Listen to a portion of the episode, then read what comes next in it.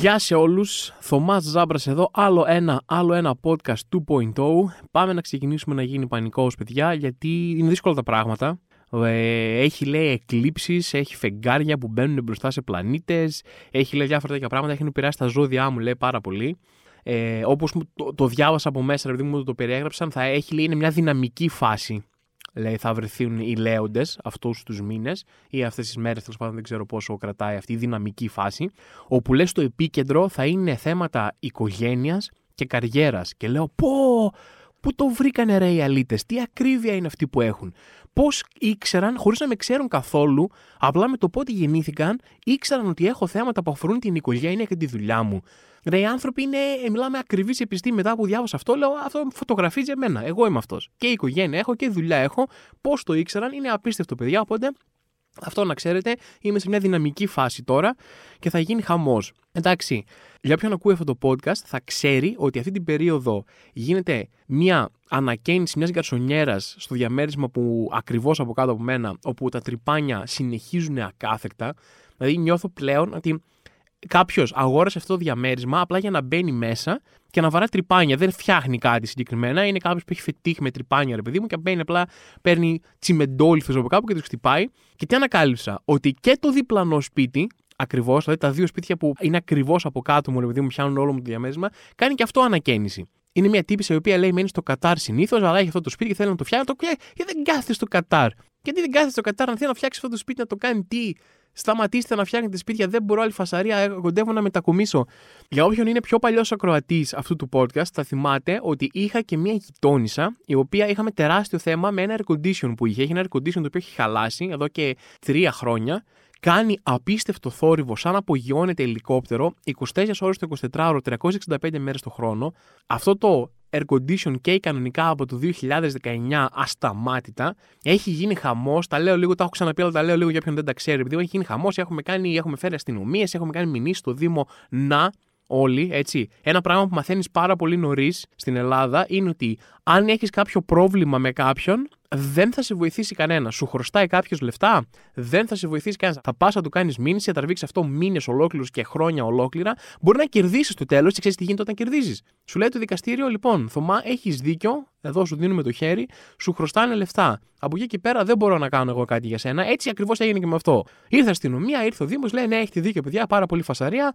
Αυτά από εμάς, μας τύψαν φιλικά στην πλάτη, τάπ, τάπ και έφυγαν. Ωραία. Και η τύπησα πουλούσε ένα παραμύθι, το οποίο εντάξει σταμάτησε να χάφτω κάποια στιγμή, αλλά το είχα χάψει, έτσι το ομολογώ, ότι α, δεν έχω λεφτά να το φτιάξω και δεν έχω λεφτά και είμαι έτσι και ζω. Δεν μου έκοψε εμένα πώς ένας άνθρωπος που δεν έχει λεφτά και 24 ώρες το 24ωρο το air condition της εδώ και 4 χρόνια και ποιος πληρώνει αυτό το ρεύμα, ρε παιδί μου. Δεν μου έκοψε εκείνη τη στιγμή, αλλά λέω τέλος πάντων, OK. Okay. Είχα φτάσει σε σημείο, διότι η φασαρία αυτή είναι απίστευτη, είχα φτάσει σε σημείο να, προσφερθώ να της δώσω 50 ευρώ για να το φτιάξει. Λέω, φέρε ένα τεχνικό να τον πληρώσω εγώ. Και τύψα τι έκανε, τι ανακάλυψε ότι έκανε πρόσφατα. Έβαλε δεύτερο air condition. Βλέπω έχει δύο μονάδες τώρα απ' έξω. Μια ολοκένουργια μονάδα, ένα καινούριο Samsung κλιματιστικό. Και λέω, δες την καριόλα, ρε φίλε.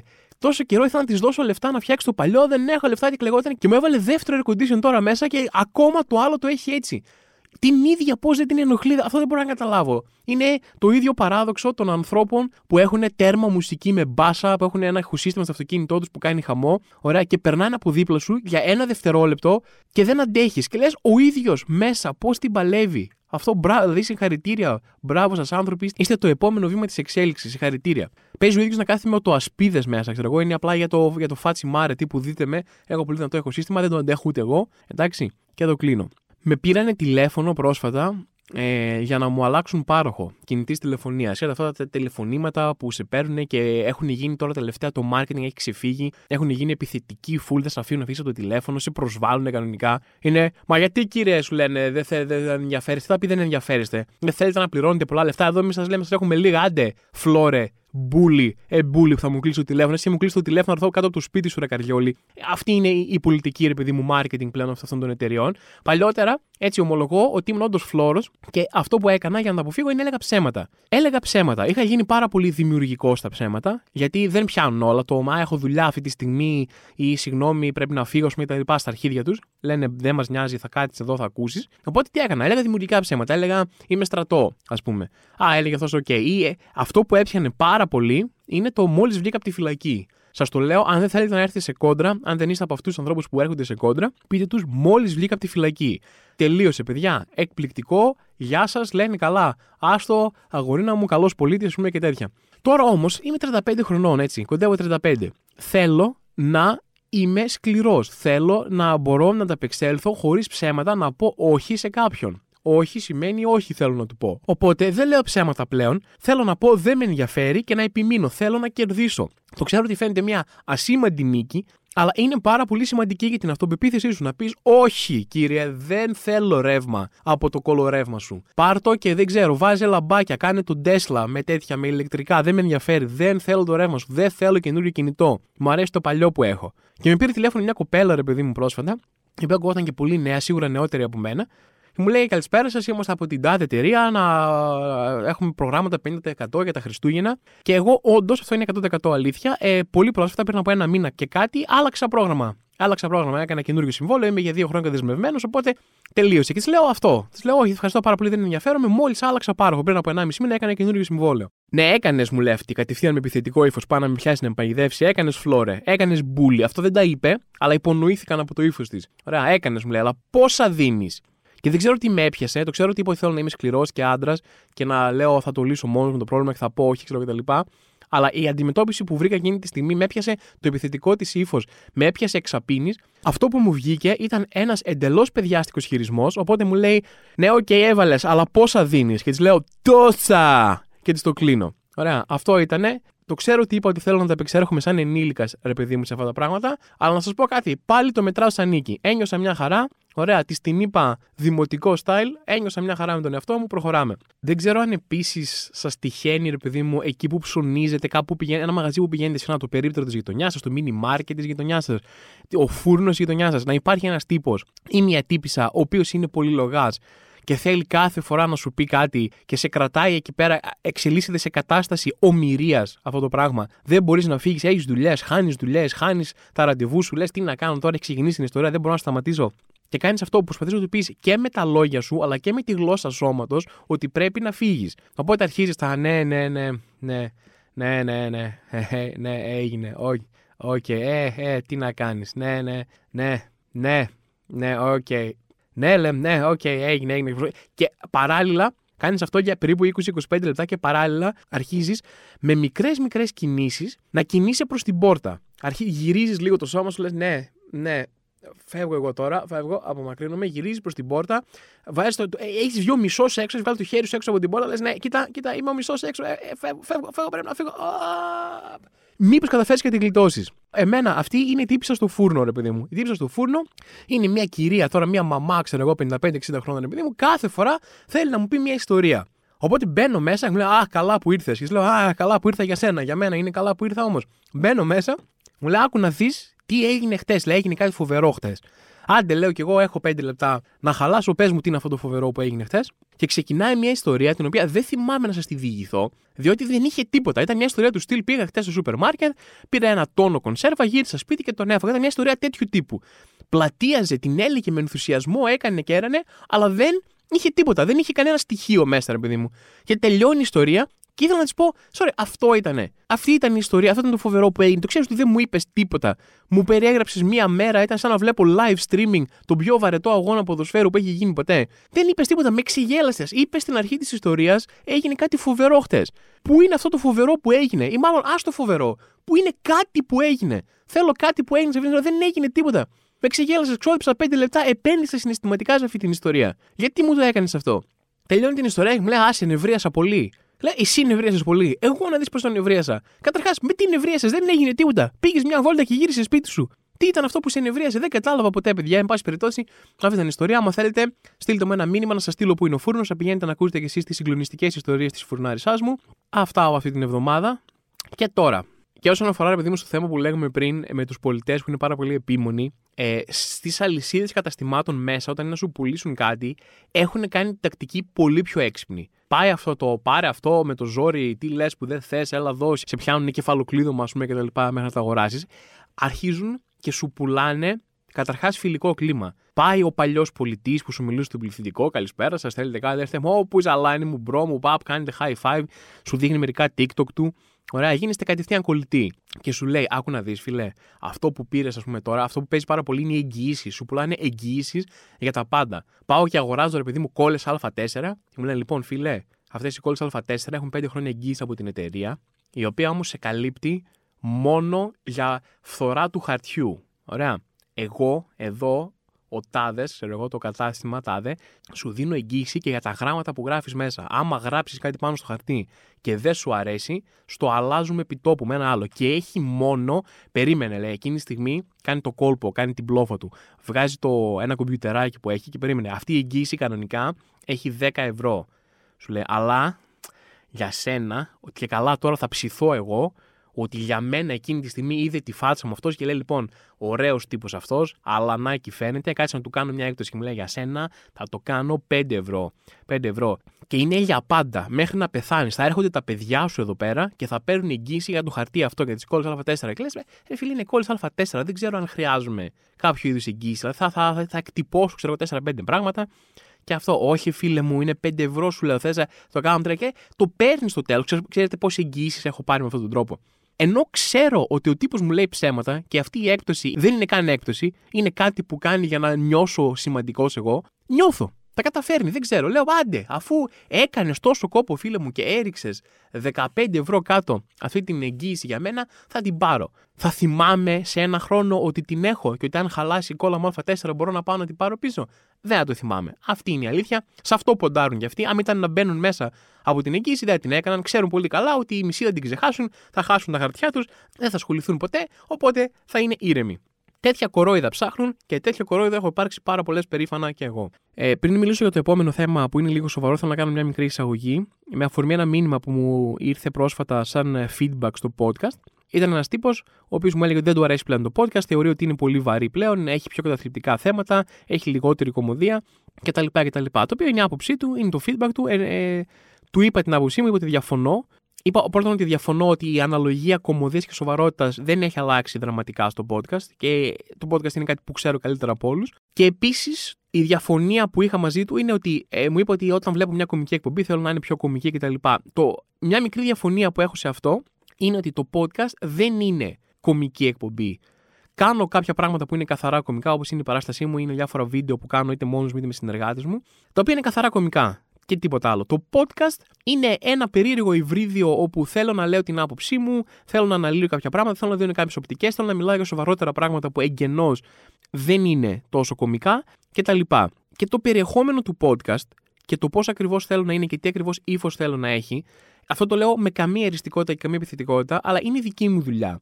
Το πώς ακριβώς θα κάνω εγώ το podcast και θα το βγάλω προς τα έξω είναι κάτι που βαραίνει εμένα και όχι το κοινό. Δεν το συνδιαμορφώνουμε. Από εκεί και πέρα, το κοινό αυτό που μπορεί να κάνει και αυτό που είναι δικό του κομμάτι και δεν μπορώ να παρέμβω εγώ καθόλου, είναι να κρίνει το περιεχόμενό μου και να δει αν του αρέσει, αν τον διασκεδάζει, αν του λέει κάτι ή όχι. Και αν του αρέσει, το διασκεδάζει ή του λέει κάτι, με ακολουθεί. Αν δεν του αρέσει, ή του άρεσε αλλά σταμάτησε να του αρέσει, είναι 100% δικαίωμά του, δεν μπορώ να παρέμβω καθόλου σε αυτό. Και εννοείται να φύγετε τρέχοντας, παιδιά. Εννοείται, άμα σταματήσω να σας διασκεδάζω, άμα σταματήσω να σας αρέσω, είτε στο podcast είτε οπουδήποτε αλλού, μη δώσετε δεύτερη ευκαιρία. Δεν τη χρωστάτε σε κανέναν. Αυτή η μικρή εισαγωγή, χωρίς καμία εριστικότητα ή επιθετικότητα, ελπίζω να περνάει το μήνυμά μου ακριβώς αυτό που θέλω να πω νυφάλια. Αναγκάστηκα να κάνω αυτή την εισαγωγή γιατί θέλω να μιλήσω για ένα σοβαρό θέμα, ε, για δύο σοβαρά θέματα μάλλον, αλλά κυρίως για το ένα θα μιλήσω περισσότερο, που συνέβησαν αυτή την εβδομάδα και είναι ένα θέμα που δεν θα το πιάσω κομικά ιδιαίτερα, αλλά πιο πολύ σχολιαστικά. Είχαμε ένα περιστατικό στη Θεσσαλονίκη με τον πυροβολισμό ενός 16χρονου Ρωμά από έναν αστυνομικό την ώρα που τον κυνηγούσε ένα αστυνομική ενώ διέφυγε από ένα βενζινάδικο ε, στο οποίο είχε φύγει με κλεμμένη βενζίνη 20 ευρώ. Έπεσαν κάποιοι πυροβολισμοί από τους αστυνομικούς. Ο 16χρονο τραυματίστηκε βαριά, είναι στο νοσοκομείο. Αυτή τη στιγμή που γράφετε το podcast, είναι στο νοσοκομείο σε κρίσιμη κατάσταση ακόμα. Δεν ξέρουμε τι θα γίνει. Και δεν ξέρω καν τι θα γίνει μέχρι να βγει αυτό το podcast. Ε, αυτά είναι τα γεγονότα. Ωραία. Υπάρχει ένα θέμα εδώ πέρα, ε, το οποίο δεν έχει διευκρινιστεί ακόμα τι ισχύει και τι όχι, που είναι το θέμα, ε, η αστυνομική ανακοίνωση για το συμβάν έλεγε ότι ο νεαρός ο ανήλικος, τέλος πάντων 16χρονο, όταν έφυγε με το αυτοκίνητο από εκεί πέρα, προσπάθησε να εμβολήσει. Στην αρχή είπαν ένα περιπολικό και μετά μια αστυνομική μηχανή. Ωραία. Τα γεγονότα ήταν αυτά που είπα πριν. Υπάρχει ανοιχτό το θέμα του εμβολισμού ή όχι. Η πλευρά του αγοριού λέει, ο δικηγόρος του λέει ότι δεν υπήρξε τέτοιο πράγμα και θα φανεί αυτό από τις περιγραφές γεγονότων αργότερα. Και η ανακοίνωση της αστυνομίας λέει ότι υπήρχε προσπάθεια και εμβολισμός. Τώρα, οι ανακοινώσεις της αστυνομίας είναι διαχρονικά παντελώς αναξιόπιστες. Έτσι. Είναι σαν να ρωτάς ένα παιδί στο δημοτικό γιατί δεν έκανε την άσκηση που του είχε βάλει ο καθηγητής του; Ξέρεις ότι δεν θα ακούσεις καμία αλήθεια. Ε, Χιλιάδες φορές έχουν βγει ψευδείς, έχουν βγει φουσκωμένες, ε, μέχρι έχουν, έχουμε ανακαλύψει και ότι έχουν δημιουργήσει ολόκληρα γεγονότα. Εντάξει. Α πούμε, ήδη μάθαμε ότι οι αστυνομικοί την ώρα του συμβάντος, την ώρα που έγινε, ρε παιδί μου, η κλοπή που έφυγε το παιδί αυτό χωρίς να πληρώσει 20 ευρώ βενζίνη στο βενζινάδικο, οι αστυνομικοί ήταν μέσα στο βενζινάδικο. Ενώ η ανακοίνωση αστυνομίας λέει ότι ήταν πλησίον του χώρου. Εντάξει, αυτό είναι μια, στην καλύτερη περίπτωση, μια επιτιδευμένη ασάφεια, το πλησίον του χώρου, όταν είναι μέσα στο χώρο. Έτσι, γιατί αν, ας πούμε, εγώ είμαι στο σπίτι μου με τον πατέρα μου και με πάρει τηλέφωνο ο αδερφός μου και μου πει πού είναι ο μπαμπάς, άμα είναι μέσα στο σπίτι μαζί μου, θα πω είναι εδώ στο σπίτι. Δεν θα πω Α, ο πατέρας είναι πλησίον του χώρου. Δεν θα το πω αυτό γιατί είμαι ένας φυσιολογικός άνθρωπος και όταν κάποιος είναι μέσα κάπου, λέω ότι είναι μέσα κάπου. Θα πω αυτό σαν κανονικός άνθρωπος που θέλει να μεταδώσει μία πληροφορία και όχι να θολώσει τα νερά για το τι έγινε ακριβώς. Άρα, ξέρουμε πλέον ότι αυτή η αστυνομική ήταν στο χώρο που έγινε το συμβάν, οπότε ήξεραν με τι έχουν να κάνουν, ήξεραν ότι μιλούσαμε για μια κλοπή βενζίνης ενός μικρού ποσού σχετικά. Ξέραμε επίσης ότι, ξέραν ότι ήταν ανήλικος, ας πούμε και τα λοιπά. Δεν ξέραν τι έγινε.